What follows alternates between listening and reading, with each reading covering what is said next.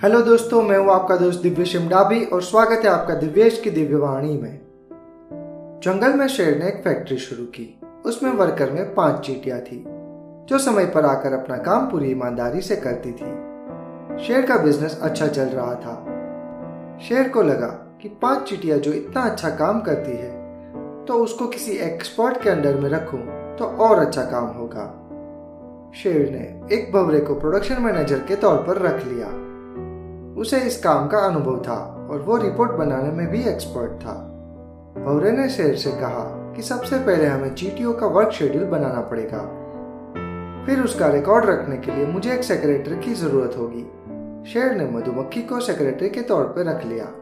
शेर को मधुमक्खी का काम अच्छा लगा और उसने कहा कि चीटियों का कंप्लीट वर्क रिपोर्ट और प्रोग्रेस ग्राफ मेरे सामने प्रस्तुत करो। मधुमक्खी ने कहा वह तो ठीक है, लेकिन इसके लिए मुझे एक कंप्यूटर प्रिंटर और एक प्रोजेक्टर की ज़रूरत होगी। शेर ने एक कंप्यूटर डिपार्टमेंट ही अलग बना दिया और उसके हेड के तौर पर उसने बिल्ली को नियुक्त कर दिया। अब चीटिया काम से ज़्यादा रिपोर्ट पर ध्यान देने लगी। उसकी वजह से काम और प्रोडक्शन कम होता गया। शेर को लगा कि अब किसी टेक्निकल एक्सपर्ट की ज़रूरत है, जो सबका ध्यान रखे और सलाह दे सके। इसलिए उसने बंदर को एक्सपर्ट के तौर पर रख लिया। अब इन सब की वजह से चीटिया डर और रिपोर्ट बनाने के टेंशन में अपना काम पूरा नहीं कर पाती थी। फैक्ट्री घाटे में चलने लगी। शेर ने नफे नुकसान के मास्टर डिग्री वाली लोमड़ी को इसका कारण जानने के लिए बुलाया।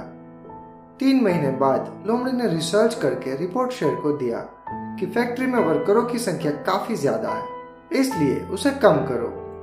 अब शेर सोचने लगा कि किसे निकाले। फैक्ट्री में इंटरनल मीटिंग बुलाई गई और सबने मिलकर तय किया कि चीटियाँ ठीक से काम नहीं कर रही है तो उन्हें ही निकाल दिया जाए। दोस्तों, कहीं आप भी अपनी कंपनी में ऐसी गलती तो नहीं कर रहे हैं? जब कंपनी बड़ी होती जाती है, तब कई बार ऐसी गलती हो जाती है और हम ज़रूरत से ज़्यादा स्टाफ की नियुक्ति कर देते हैं, जो कंपनी के लिए भविष्य में नुकसान का सौदा बन जाता है।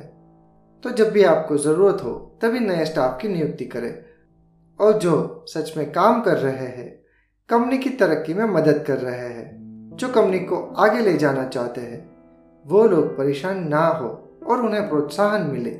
यह ज़िम्मेदारी भी आपकी है। आप इस ऑडियो को Apple podcast Spotify anchor Google जैसे अन्य पॉडकास्ट पर भी सुन सकते हैं। अगर आप इसे एप्पल पॉडकास्ट पर सुन रहे हैं तो इसे सब्सक्राइब करना ना भूलें और अपना रिव्यू और स्टार रेटिंग ज़रूर दें।